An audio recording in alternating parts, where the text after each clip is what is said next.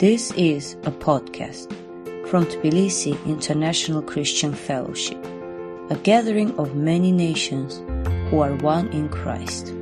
This sermon is from our series on Paul's second letter to Corinthians called Power in Weakness.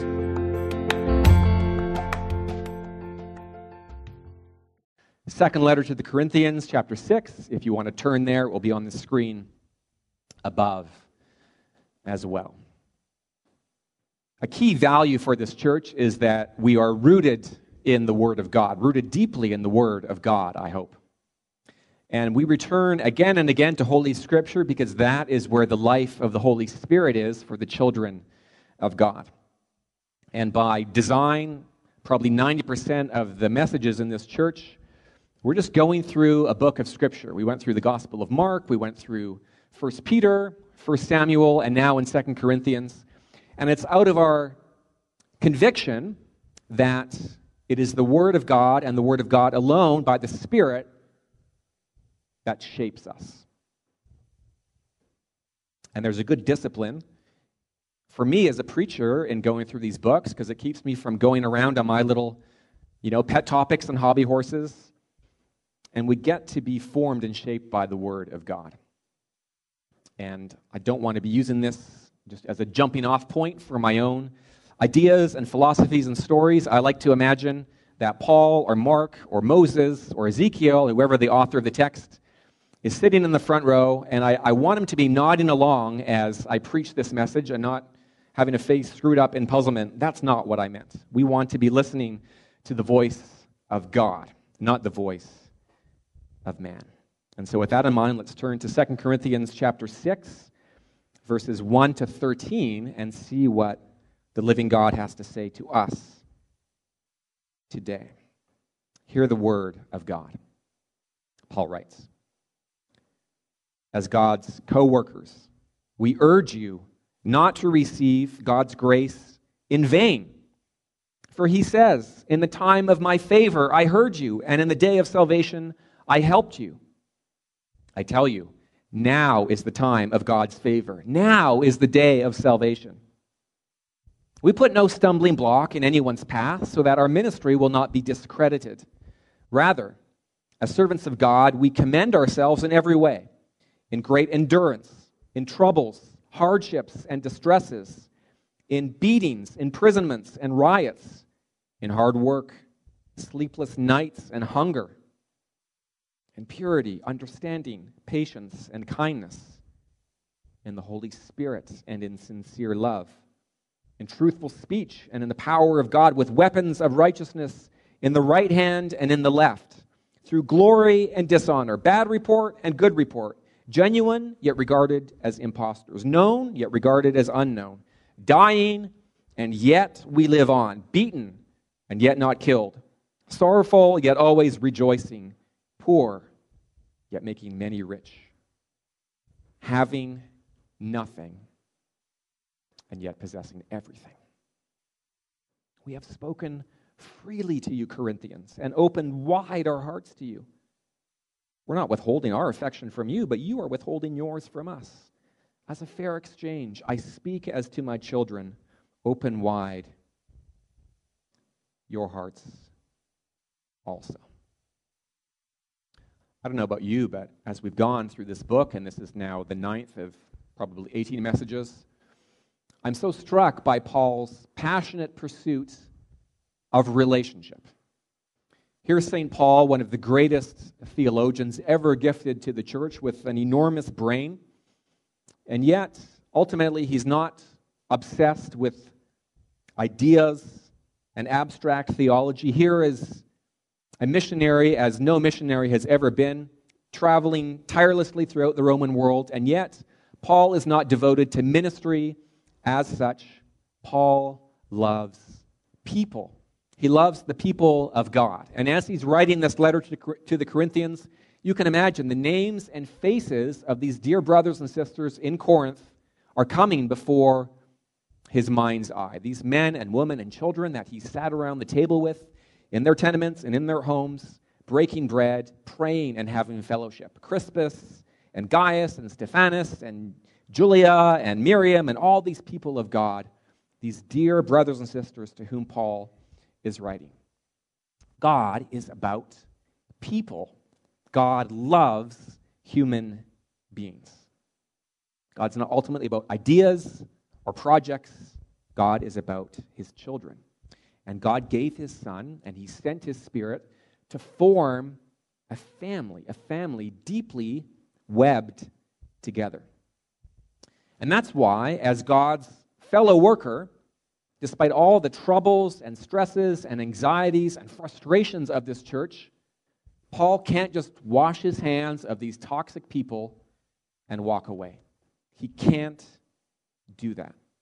And throughout this letter, Paul is fighting for the spiritual lives of these people, and he's fighting for their relationship to be restored.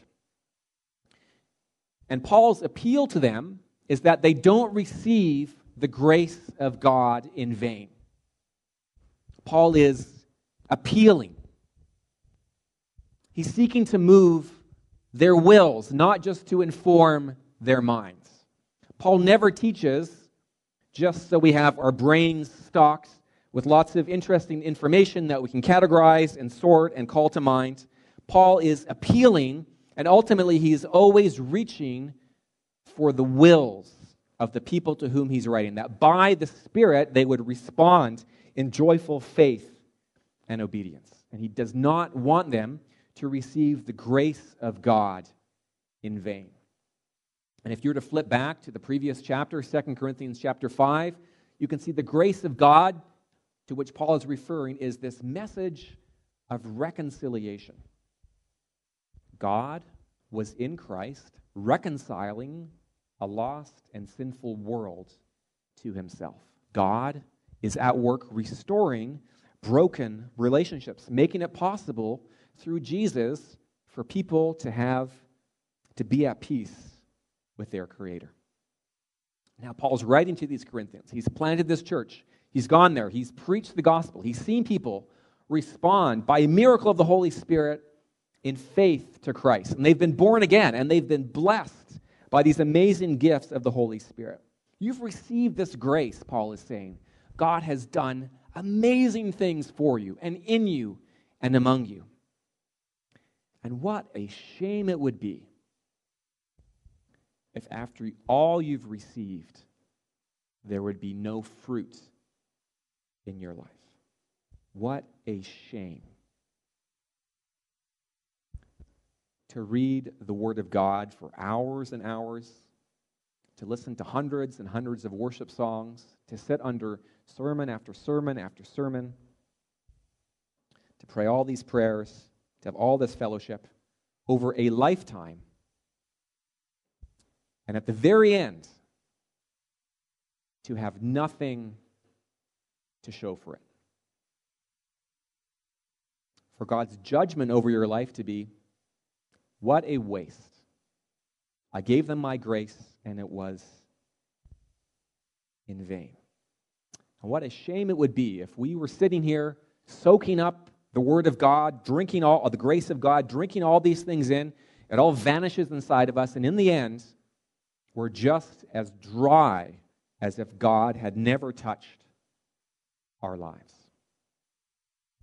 The grace of God always calls for a response. It always calls for a response. You know, in the ancient world, and in most cultures today, there is no such thing as a gift with no strings attached. The idea of a no-strings-attached gift is a very modern, Western way of thinking about gifts. When someone gave you a gift, the cultural expectation was that you would return that person's generosity in an appropriate way according to their relationship. Because a gift is always an invitation to take the relationship to the next level. And nothing could be ruder or more selfish or more greedy than to take someone's gift and tear it open and slam the door in their face and never respond.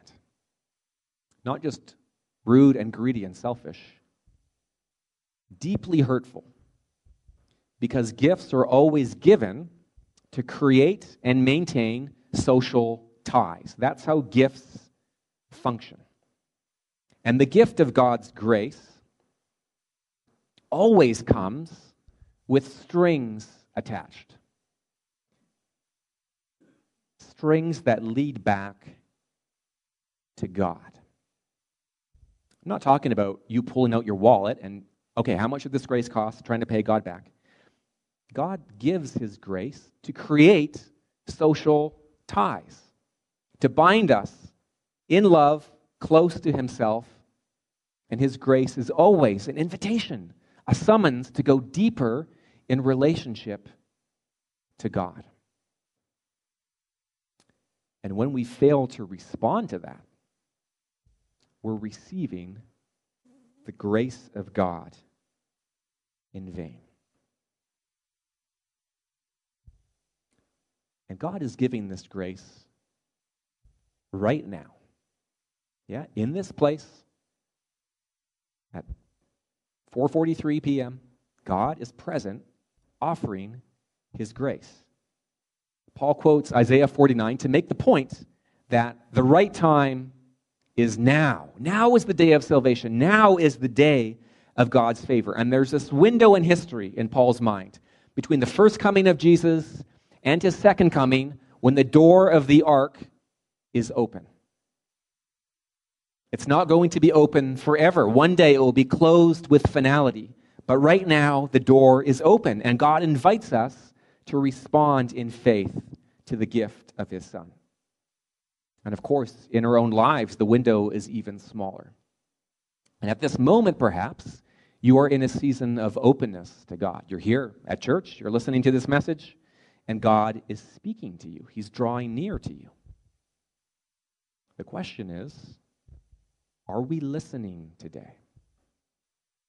Are we receiving today?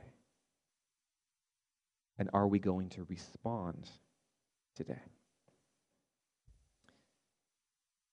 And as I look out over all of you, I'm seeing people who are either in this moment drawing closer to God or pulling back from him. Your hearts are becoming softer or they're becoming harder. The time is now.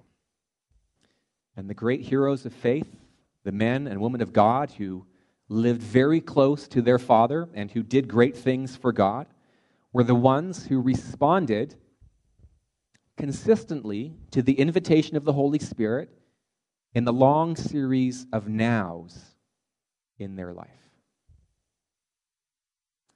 And the people who began well but wandered away and made shipwreck of their faith, those are the people who, over a long series of nows and a long sequence of God's invitations, say, not today, God.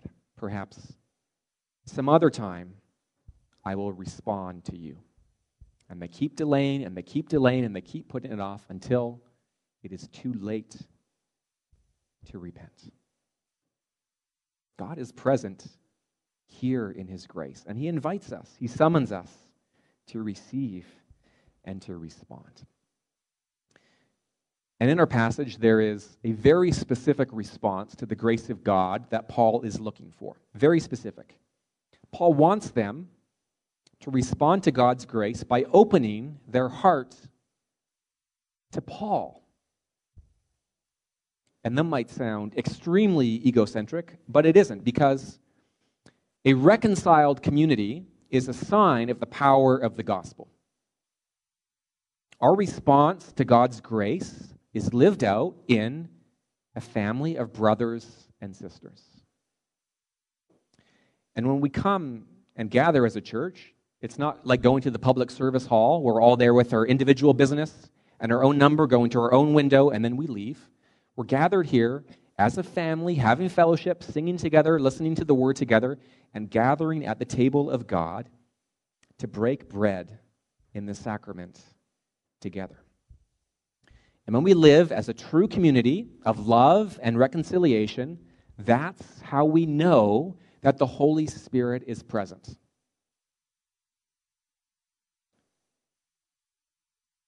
When through his power, we are overcoming our deep-seated natural selfishness and self-obsession, when we set aside our grudges and our differences and our offenses, and we embrace one another with open hearts and open arms, that's how we know the Spirit of God is present.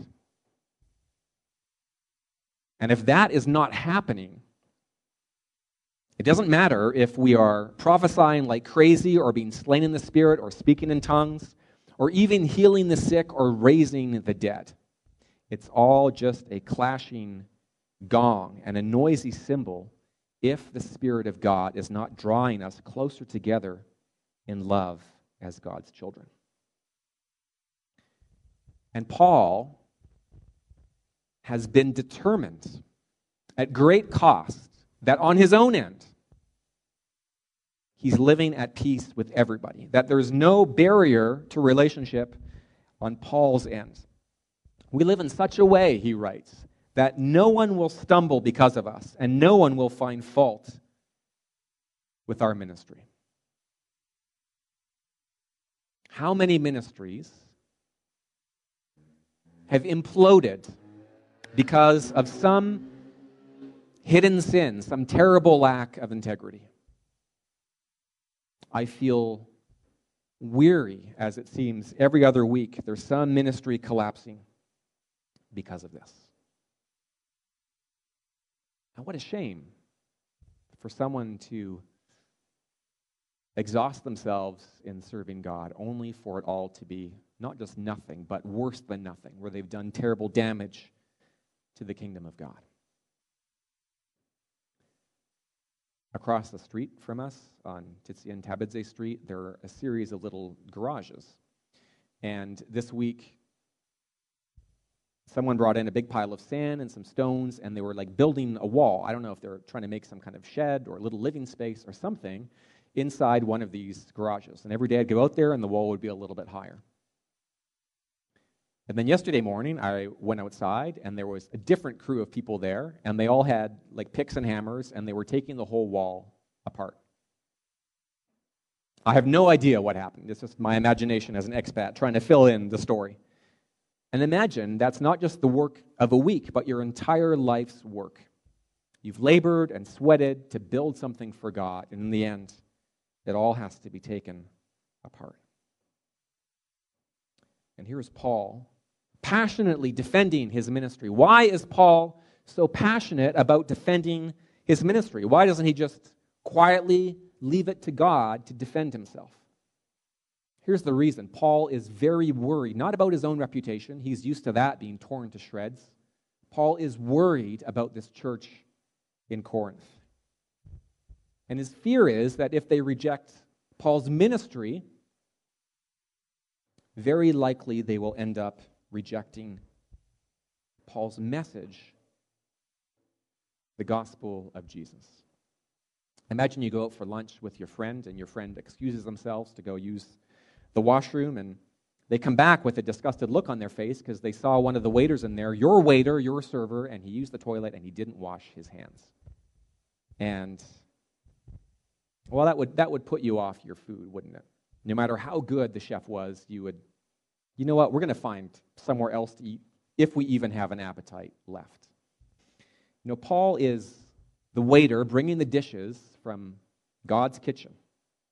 And Paul would be devastated if doubts about his personal hygiene, about his personal integrity, were keeping people away from the table of God's grace. And that's why Paul can't just be silent and let this church go down into a spiral. He has to respond and defend not his ministry, but Christ's ministry through him. And Paul has been determined in his own life not to receive the grace of God in vain, to respond with his whole heart to the gift and the call of God in his life. Here's what he wrote in his first letter to the Corinthians, chapter 15. But by the grace of God, I am what I am. and his grace toward me was not in vain. On the contrary, I worked harder than any of the other apostles. I worked harder than any of them, though it was not I, but the grace of God that is with me. Paul is definitely not passive in just receiving the grace of God. The grace of God is powerfully energizing Paul and sending him forth on mission for Jesus and with Jesus. And then in our passage, Paul launches into a passionate defense of his life and ministry. And for sheer eloquence, there are few passages in Paul that can equal what he has here in 2 Corinthians chapter 6. A torrent of words comes from Paul. By my count, Paul lists 27 statements about himself. I'm not going to attempt a 27-point sermon, but Paul launches into this defense with a detailed list of what is actually true about his ministry. Let's break this down quickly. Verses 4 and 5, he talks about the difficulties that he endured. Here's how the New Living Translation has it. We patiently endure troubles and hardships and calamities of every kind. We've been beaten, been put in prison, faced angry mobs, worked to exhaustion, endured sleepless nights, and gone without food. You know, being an ambassador of Jesus is not a cushy assignment where you get whisked in air-conditioned limousines from one cocktail party to another. Here's Paul announcing Jesus is Lord. And the powers of this world and the world below are enraged by this announcement, and they resist with all the violence of which they are capable. And therefore, Paul's ministry of faithfulness to Jesus is one brutal hardship after another. His opponents viewed this as a sign that God was not with them, because they just had this smooth escalator ride of ministry power. And Paul's saying, no, this is a demonstration that I am faithful and that I'm following Jesus in my ministry. And then he turns to his own personal ethics. Verse 6, we prove ourselves by our purity, our understanding, our patience, our kindness, by the Holy Spirit within us, and by our sincere love. Somehow all this terrible suffering that Paul has endured has not made him hard and angry and bitter. He's gone through severe colds and bitter winds and violent storms, and all these things have actually produced the sweet fruit of the Spirit in Paul's life and ministry. And so he can point to himself with total humility and utter integrity and say, I am living this out myself. I'm not telling you to do stuff that I'm not doing in my own life. Verse 7, we faithfully preach the truth. God's power is working in us. We use the weapons of righteousness, in the right hand for attack and the left hand for defense. Paul is not just enduring suffering, standing in one position and bracing himself against the attacks of the evil one. He is actively going out and serving God despite all the obstacles. Paul is undaunted. And he's not saying this to boast in his own strength. Nothing can take me down.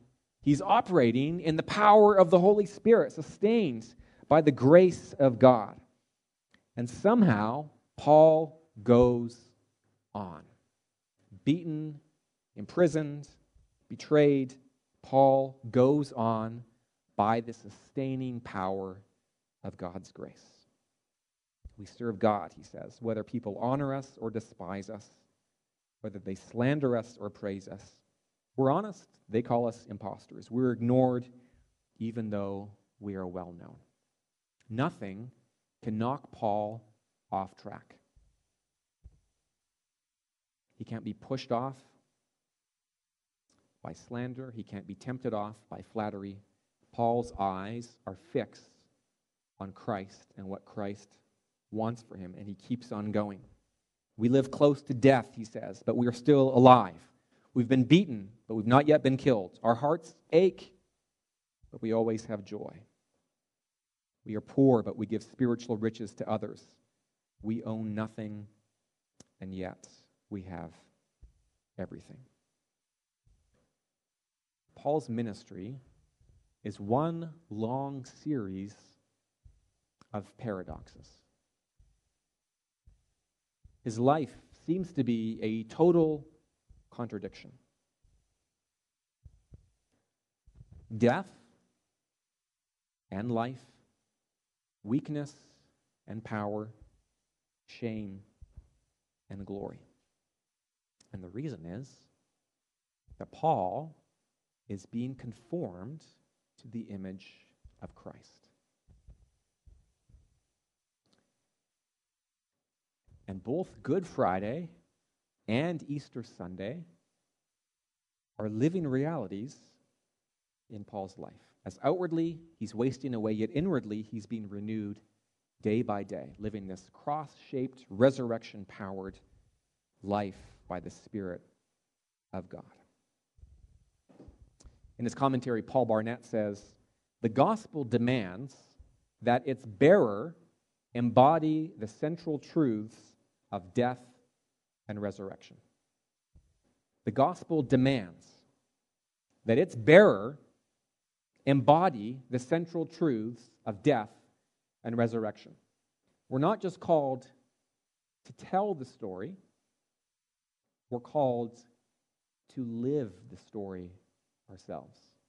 Not just to hand out pamphlets, but to be a demonstration model of the gospel of Jesus.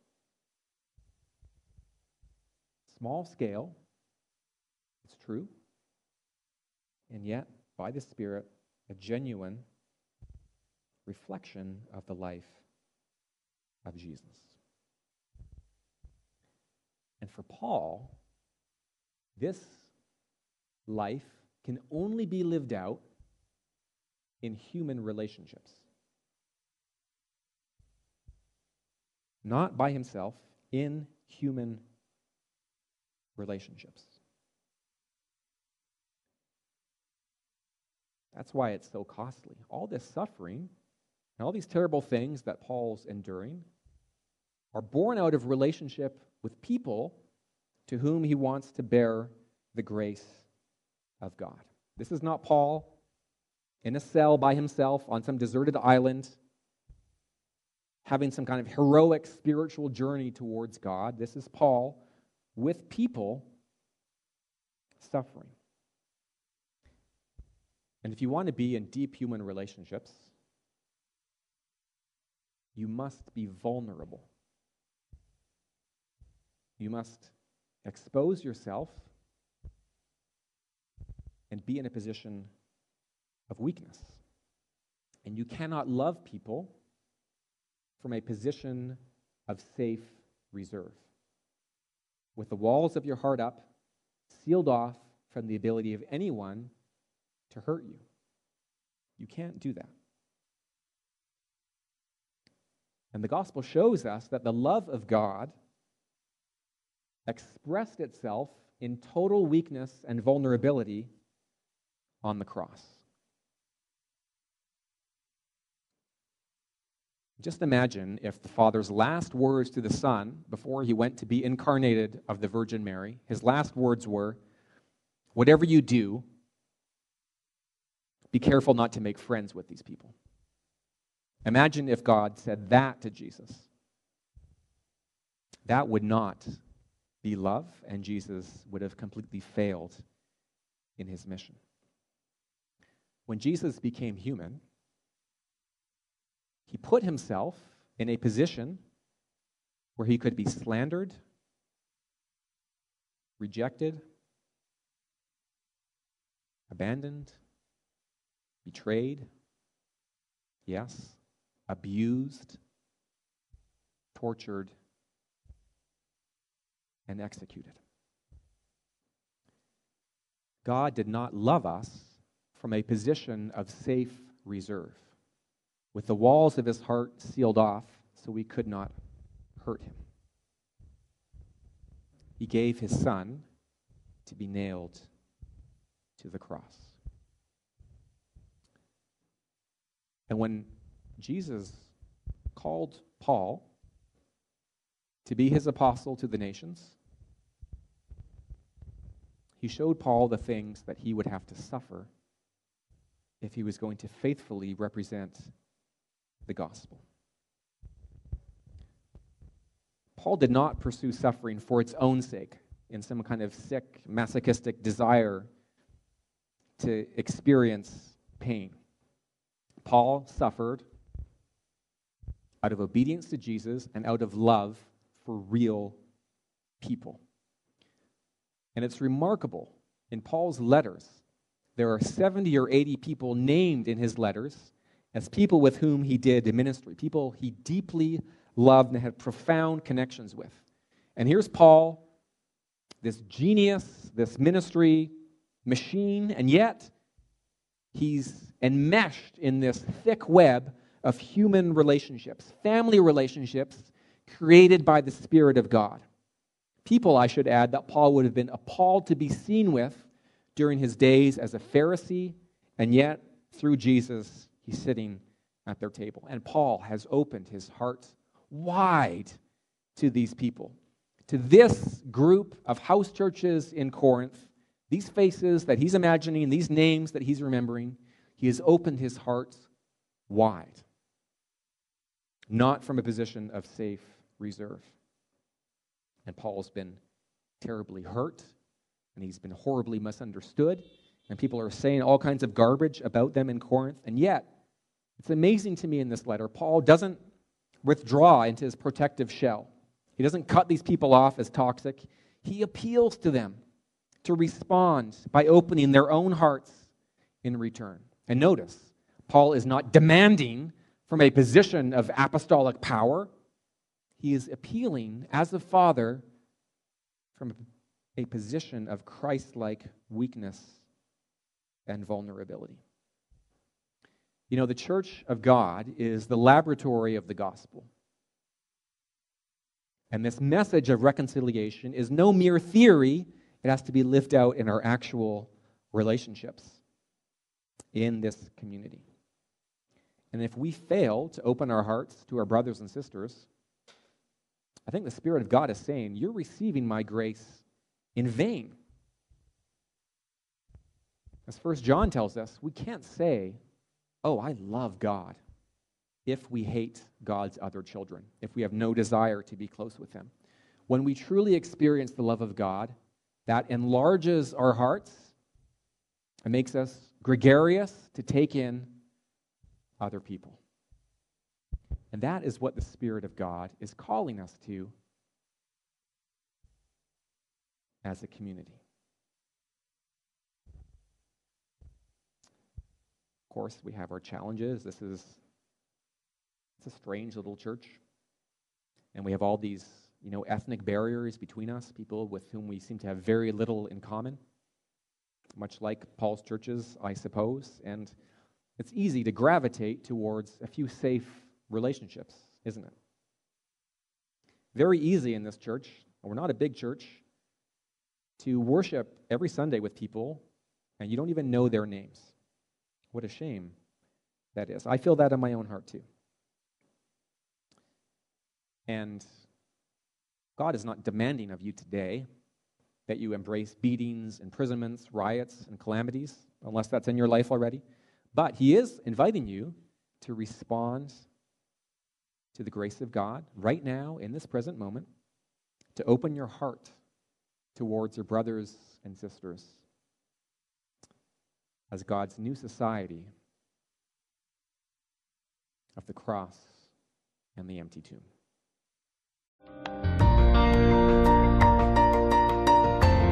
This podcast was from Tbilisi International Christian Fellowship. Learn more about us online at ticf-georgia.org. Thanks for listening.